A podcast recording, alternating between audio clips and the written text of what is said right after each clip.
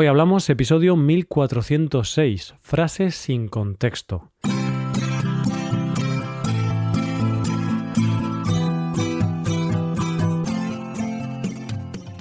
Bienvenido a Hoy Hablamos, el podcast diario para aprender español. Los viernes publicamos dos episodios. En el episodio Premium, Rebe hablamos sobre las fiestas que se celebran en honor a un santo patrón. Puedes hacerte suscriptor Premium y escuchar este episodio en nuestra web, hoyhablamos.com. Ahora, en este episodio, Paco y yo traemos tres frases en las que no hay ningún contexto. Están descontextualizadas y contamos varias historias inventadas en las que estas frases podrían utilizarse. Hoy hablamos de frases sin contexto. Hola Paco, ¿qué tal? Buenos días Roy, buenos días queridos oyentes. Pues estoy estupendamente lleno de, vitalidad y, de alegría. Joder, qué bien Paco. Eh, empezar así un audio, empezar así un episodio, es una maravilla.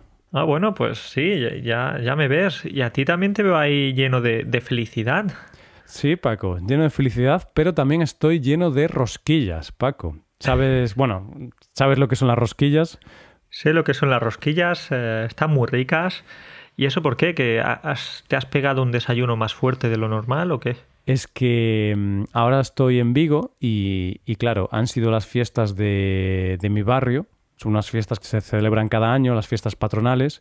Y es muy habitual pues que vendan rosquillas en puestos y he comprado unas rosquillas y me las he acabado en una semana, Paco. Y bueno, para los oyentes que no sepan lo que son las rosquillas, eh, son como los donuts, pero mm, poco diferentes. Es como un, postre tradicional español, ¿no? No sé si en Andalucía lo tenéis también, Paco. ¿Es habitual las rosquillas? Sí, las rosquillas creo que por toda España las tenemos. Y, están, están deliciosas, ¿eh? Están increíbles. Pero claro, hay varios tipos, ¿no? Hay unas que son más jugosas, Paco, y luego hay otras que son como más secas. ¿A ti cuáles te gustan más? Las jugositas, las jugositas esponjosas. ¿A ti te gustan más las, las secas? No, no, no, que va, que va. Las rosquillas secas son las típicas que tienes que tener unos 70, 80 años para que te gusten. Porque a nadie le gustan, Paco, a nadie le gustan esas rosquillas. Solo a los abuelos, a los abuelos y a las abuelas.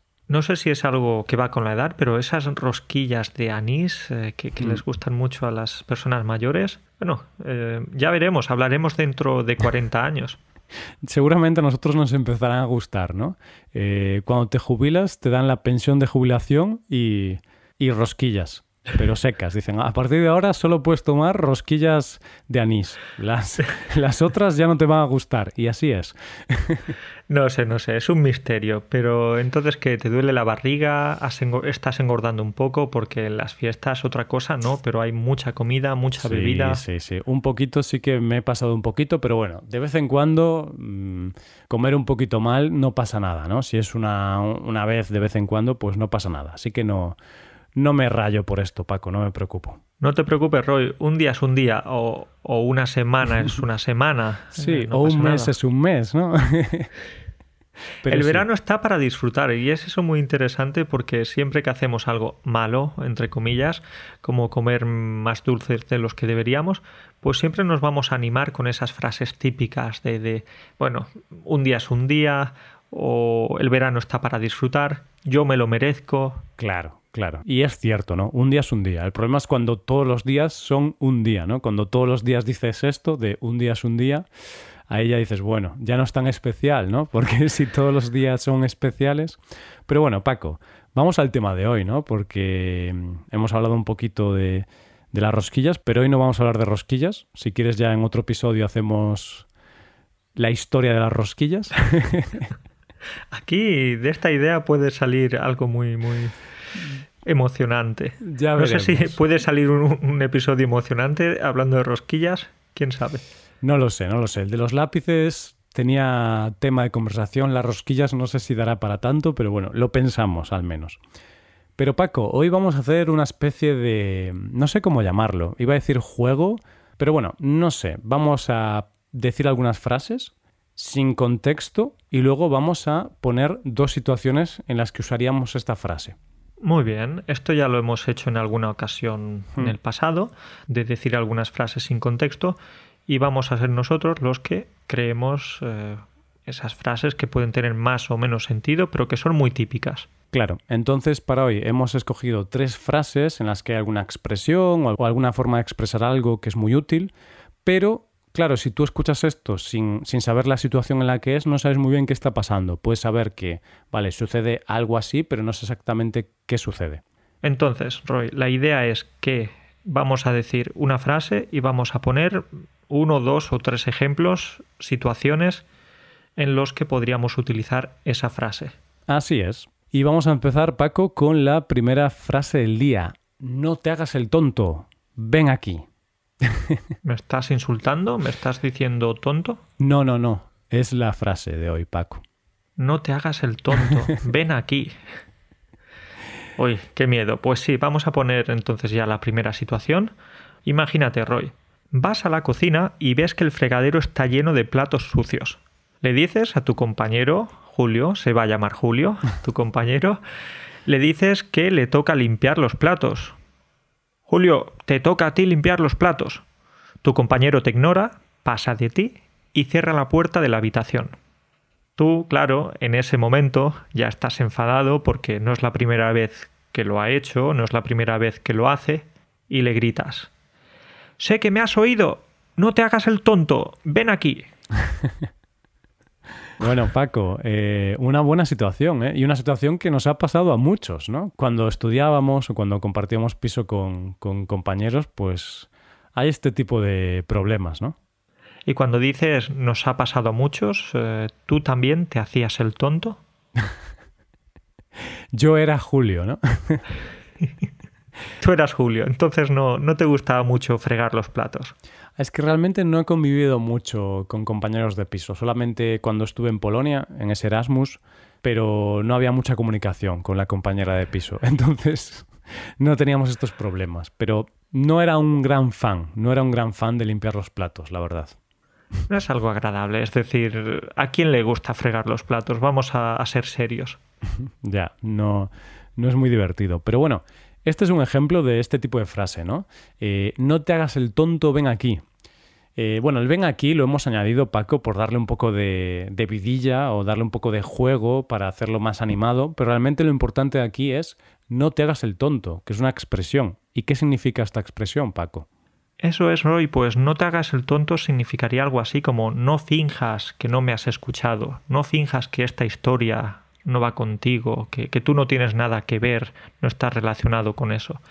Entonces es muy buena esta frase cuando queremos, por ejemplo, regañarle a alguien, queremos decirle que, oye, no te hagas el tonto, es decir, que, sé que me has escuchado, no finjas que no me estás escuchando, te he dicho que, que laves el coche, o te he dicho que, que, que hagas algo que yo quiero, ¿no? Claro, esto se lo decimos a alguien cuando nos ignora o finge que no nos ha escuchado, ¿no? Cuando alguien pasa de nosotros, cuando alguien nos ignora, le decimos, oye, no te hagas el tonto, no, no me ignores, no hagas como que no me has escuchado. Y nosotros hemos añadido, como decías antes, ven aquí, porque eso ya significa vamos a luchar, vamos a pelearnos, vamos a darnos unos guantazos, unos puñetazos. Claro, porque le dices a alguien, no te hagas el tonto, no me ignores y ven aquí, o sea, ven aquí que te voy a decir algo o quizá te voy a pegar. No lo sé, pero algo va a pasar, ¿no? Porque quieres que acuda hacia ti, ¿no? Que vaya hacia ti. Eso es. Bueno, aquí estamos en contra de la violencia, entonces simplemente para hablar, para dialogar. Eso es, eso es. Bueno, Paco, pues ahora te voy a exponer la segunda situación en la que también podríamos usar esta frase. Entonces, estás con un grupo de compañeros de clase y empiezas a criticar a otro compañero de clase, pero que no está ahí, no está en ese grupo. Entonces dices que ese compañero es un vago, nunca hace nada, no colabora en los trabajos en grupo y además huele mal, o sea, odias a ese compañero. Pero de repente te das cuenta de que ese compañero que estabas criticando, tú pensabas que no estaba allí, pero sí que estaba allí, estaba detrás de ti. Y claro, mm, mm. ¿A quién no le ha pasado esto, no? Entonces ahí ya estás como avergonzado, incluso tienes un poco de miedo porque el compañero es un poco alto, es más alto que tú, entonces te callas, intentas disimular y como que intentas irte fingiendo que, no te ha escuchado o, que no lo has dicho tú, pero ese compañero al que insultaste te, te ve, lo había escuchado todo y te grita, te he oído, no te hagas el tonto, ven aquí te voy a dar un par de hostias para que veas que yo no soy tan vago. Aquí sí, aquí ya parece que va a haber violencia. Aquí las palabras ya no tienen tanto valor. Claro, en el anterior ejemplo, el ven aquí era más bien para hablar o discutir, pero en esta ocasión, si vas junto a ese compañero, no te va a hablar mucho, te va a dar un par de hostias, ¿no? Hostia es una forma vulgar y coloquial de decir eh, golpe, un par de golpes, un par de puñetazos. Y Paco, ¿sabes cómo se llamaba este compañero que quería darle un par de hostias al que lo insultó? Venga, Fernando. Pues no, se llamaba Paco. Yo ah, me he inspirado en ti para esta historia, Paco. ¿Qué, nombre tan bonito. Pues no sé si me alegra que te hayas inspirado en mí porque ya tienes esa relación en la cabeza, ese pensamiento de que huelo mal, de que soy vago, de que nunca hago nada. No, no, no fue por eso, sino porque alguna vez, hablando de nuestra infancia o de anécdotas y cosas así, me suena que alguna vez dijiste que te peleaste alguna vez en el instituto. Entonces, bueno, pues me he acordado de ti y he dicho, voy a inspirarme en Paco. Es verdad, es verdad. Aunque no lo parezca, tuve una adolescencia un poco, bueno, activa y rebelde con, con con alguna pelea. Pero yo nunca tenía la culpa, recuerda. Yo nunca tenía la culpa de esas peleas. Tú tienes más pinta de recibir los golpes que de darlos, Paco. uy, uy, uy, uy, bueno, bueno. Yo no digo nada ahí. Pero, ¿qué puedo decirte, Roy? Que eh, antes me has dicho que esto nos ha pasado en alguna ocasión, esto de que estás hablando con alguien, con un grupo de amigos o, compañeros, y hablas mal de alguien y esa persona aparece de repente. Hmm. Entonces, es así. Está feo, está mal criticar a alguien por detrás, pero sucede. Sucede, sucede. Y a mí me ha pasado. Alguna vez hablamos de que a ti también te había pasado un día, creo que con una profesora, me parece. Es verdad. entonces casi todos tenemos historias de estas, ¿no? Sobre todo cuando somos adolescentes. Ahora ya somos adultos, hemos aprendido, ya no es como antes, ¿no? Hemos aprendido, entonces miramos hacia los lados, damos varias vueltas para ver que no está esa persona y ya, bueno, nos sentimos seguros para criticarla. Pero seguimos criticando las espaldas, eso no ha cambiado. Esa es la cosa, ¿no? Cuando ya hemos aprendido. No, no hemos aprendido porque seguimos criticando. Esa situación nos puede volver a pasar. Y bueno, Paco, bueno. vamos con la siguiente frase. La siguiente frase, ¿cómo es, Paco? Dímela, que ya, ya me he olvidado. me estás volviendo loco. ¿Puedes parar quieto? Pero si no estoy haciendo nada, Paco, ¿por qué te pones tan nervioso? Pues no, esta es la siguiente frase, fíjate qué ah, bien lo estamos hilando, cómo estamos llevando la conversación por ese camino, porque la siguiente frase de hoy es, me estás volviendo loco, ¿puedes parar quieto? Vale, vale, vale, pues ponme una situación donde podríamos usar esta frase. Te pongo una situación, vamos allá. Entonces, imagínate, un padre está con su hijo en un bar, y el niño se está portando mal, el niño está molestando, está haciendo mucho ruido, vale, está causando algunas molestias en el bar. Por ejemplo, está tirando croquetas a la gente. Sí, croquetas. Este niño es un sinvergüenza. Niño, las croquetas están buenísimas, hay que comerlas. claro, no es un sinvergüenza por tirar cosas a la gente es un sinvergüenza por tirar croquetas. Claro, a mí si le tira piedras a la gente no me importa, pero las croquetas no se tiran, las croquetas se comen. Oh, esas croquetas rellenas de queso, rellenas de jamón, qué maravilla. Qué rico, qué rico. Pero bueno, eh, Paco, que interrumpimos la historia. Cuéntame, ¿cómo acaba esto?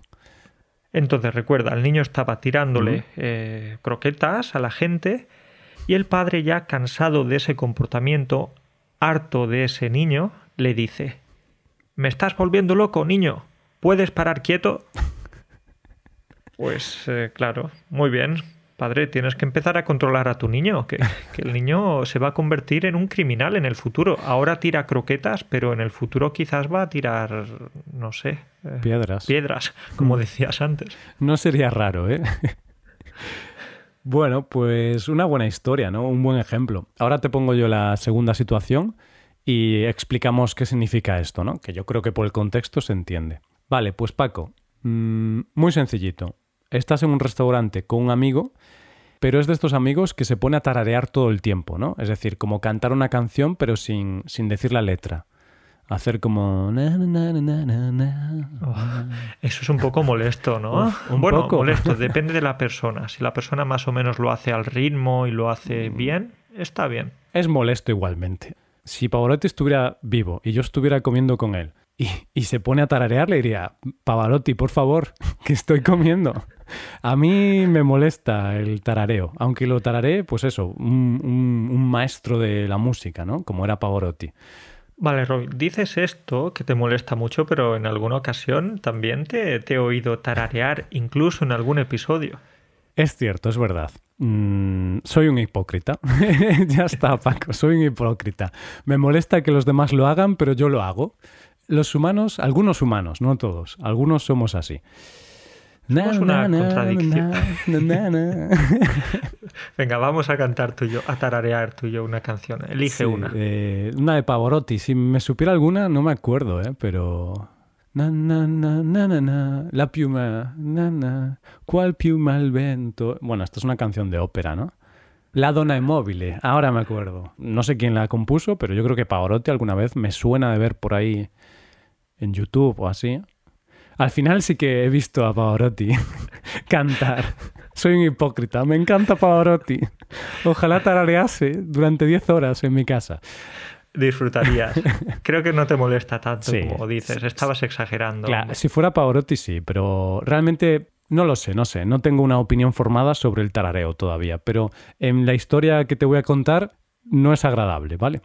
Entonces, Paco, que nos hemos desviado mucho. Volviendo a la historia. Estás en un restaurante con un amigo, es de estos amigos que tararea todo el tiempo, odiosos, y se pone a tararear una canción, pero claro, tararea una canción de 10 minutos. Entonces está así durante 10 minutos. Y claro, tú ya estás harto, estás aburrido y finalmente le dices, me estás volviendo loco, puedes parar quieto. Sí, lo que pasa es que, si tararea durante 10 minutos, eh, eso es por tu culpa, porque no le estás dando una conversación agradable. También es verdad, claro. Podría haber hablado un poco. Él tarareaba, pero yo estaba en Instagram, ¿sabes? Viendo. Una culpa compartida.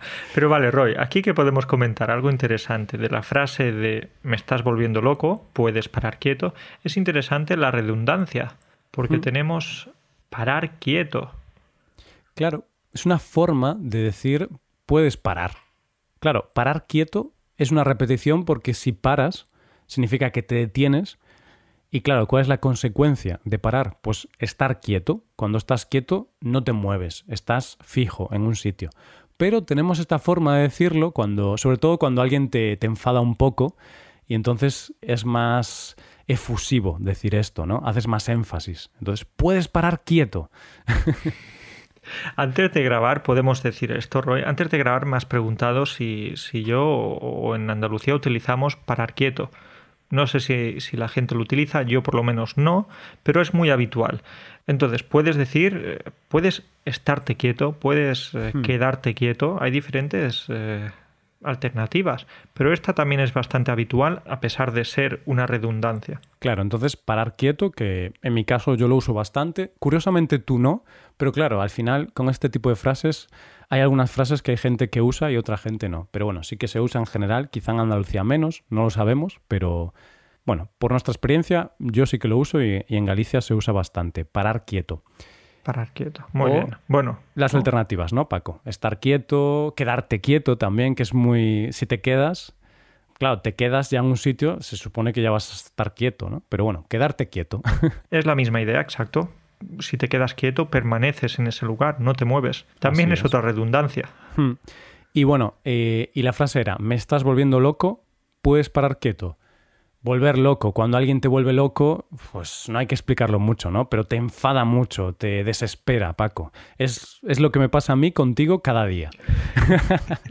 Tienes motivos para, para volverte loco conmigo. Pero Roy, tú explicas eso, pero también puede entenderse de otra manera. ¿Mm? Porque si estás muy enamorado de mí, si te gusto, puedes decir opaco, me vuelves loco. Ah, claro, pero yo me refería a ese significado cuando hablaba de ti, que cada día, Paco, me vuelves loco. Ah, bueno, bueno, puedes decirlo, no, no pasa nada. Eh... Oh, qué, qué romántico, Roy. Estoy aquí. Voy a llorar. Bueno, vamos a seguir, Paco, que no va a ser que este episodio se vaya a volver muy sensual. Venga, continuamos, que, creo que la gente aquí se va a poner nerviosa con nosotros. ¿eh? Se va a poner, se va a emocionar demasiado. Venga, continuamos, Paco, porque se nos va la olla, ¿no? Y de hecho, esta es la, la frase, ¿no? La frase que vamos a ver ahora. Perdona, se me ha ido la olla. Eso es, hace unos segunditos se nos ha ido la olla, pero ahora sí, vamos a continuar con esta frase, perdona, se me ha ido la olla, porque te voy a contar la primera situación de, esta oración, de esta frase. Venga, pues eh, una pareja que decide invitar a sus amigos para ver un partido de fútbol. En este caso, una final. Ya sabes que reunirse con amigos para ver una final siempre apetece. Pues deciden cocinar un poquito, deciden preparar paella. ¿Por qué? Porque uno de ellos es valenciano y sabes que la paella en Valencia es una auténtica religión. Sí, sí, realmente sí, es casi una religión, ¿no? es una locura. Pero bueno, también se comentó a España. Es verdad, es verdad, sí. Bien, pues después de una larga espera, porque preparar paella creo que lleva bastante tiempo. Yo nunca la he preparado, pero lleva unos cuantos minutitos. Paco, pues, yo perdona que te interrumpa, pero me ha hecho gracia eso, porque yo he comido cientos de paellas, pero nunca he preparado ninguna. O sea, no he preparado ni una paella en mi vida. Qué triste, qué vergüenza. Es, es vergonzoso, porque es un plato tan típico y no tenemos ni idea de prepararlo. Ni idea. No, no, no. Bueno, perdona que te interrumpa. Prosigue. Nada, continuamos. Entonces, después de esa larga espera y con todos los invitados hambrientos, claro, llega la hora de comer, llega el mejor momento. Y es ahí cuando se dan cuenta de que a la paella le falta algo. Le falta el arroz. Claro, el arroz es el ingrediente principal de la paella. Entonces hay un problema ahí, claro. Hombre. Sí, sí, pues el cocinero se pone triste por su grave error y dice Perdonadme, se me ha ido la olla. Se me ha olvidado ponerle arroz a la paella. Voy a pedir pizzas. Paco, di la verdad. ¿Tú eras ese cocinero? ¿O era yo? No sé. ¿Te has inspirado en ti, en mí? Roy, no sé, no sé en quién me he inspirado para esta historia, pero muy mal, muy mal. Es como si preparas una tortilla de patatas y se te olvida la patata. Muy mal. Bueno, pero bueno, tiene que ser increíble si te pasa eso. Pero un ejemplo un poco exagerado, pero muy bueno para ver un ejemplo de, perdonadme, se me ha ido la olla, ¿no? Ahora vamos a explicar qué significa, pero antes de nada voy a poner yo, voy a hablar yo de la segunda situación en la que también podríamos utilizar esto.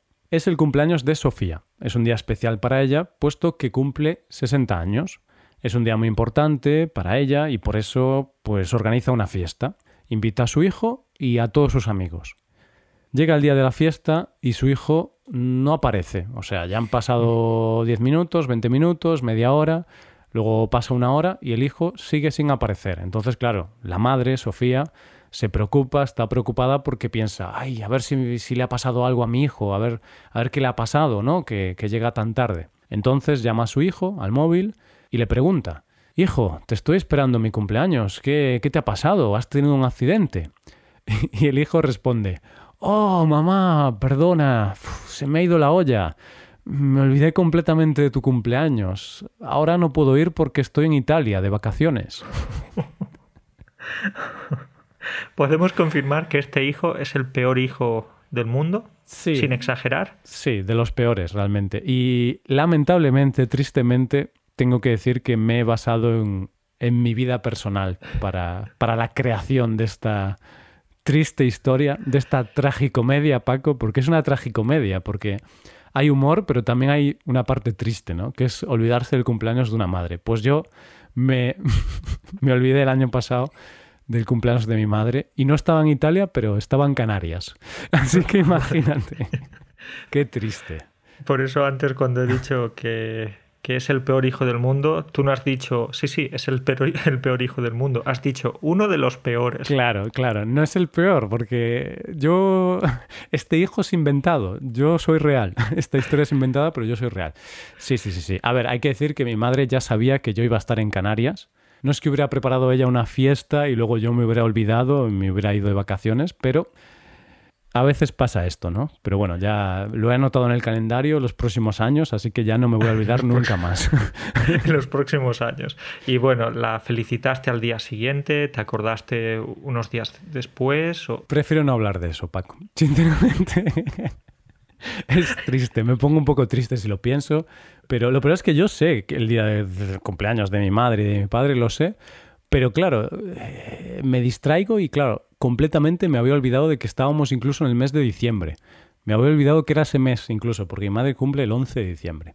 Pero yo no sabía en qué mes vivía. Estás ahí, me ha hecho gracia porque estás demostrando ahora que te acuerdas de su cumpleaños. incluso estás diciendo la fecha. No, me acuerdo. No, quieres que nadie piense que no. bueno, es que tenemos tantas fechas, tantas eh, cosas en la cabeza que en ocasiones no das abasto, no das abasto y, se te olvidan las cosas. Por eso es bueno apuntarse las cosas en el calendario o, en las notas, pero yo no lo hago mucho, en realidad. No. lo hago mucho, entonces deberíamos hacerlo más. Yo no lo hacía tanto hasta, hasta, hasta esta experiencia, que para mí fue bastante dolorosa, claro, para mi madre también, más, pero me sentí bastante mal, entonces dije, no, no puedo fiarme de, de mi cerebro para recordar cosas que yo recuerdo, pero claro, luego llega el momento y, estoy con otras cosas y me olvido completamente. Entonces, no, no, no. Yo ahora anoto, Paco, hasta, no sé. Yo anoto todo, anoto todo. Roy, bueno, ¿te olvidaste de mi cumpleaños? Es que no sé qué día es, pero, Paco. pero te perdono, no pasa nada, ya sabes. Creo que, es por octubre, ¿no? Es por octubre. A ver si acierto. El 13 de octubre. Casi, casi. Has estado cerca.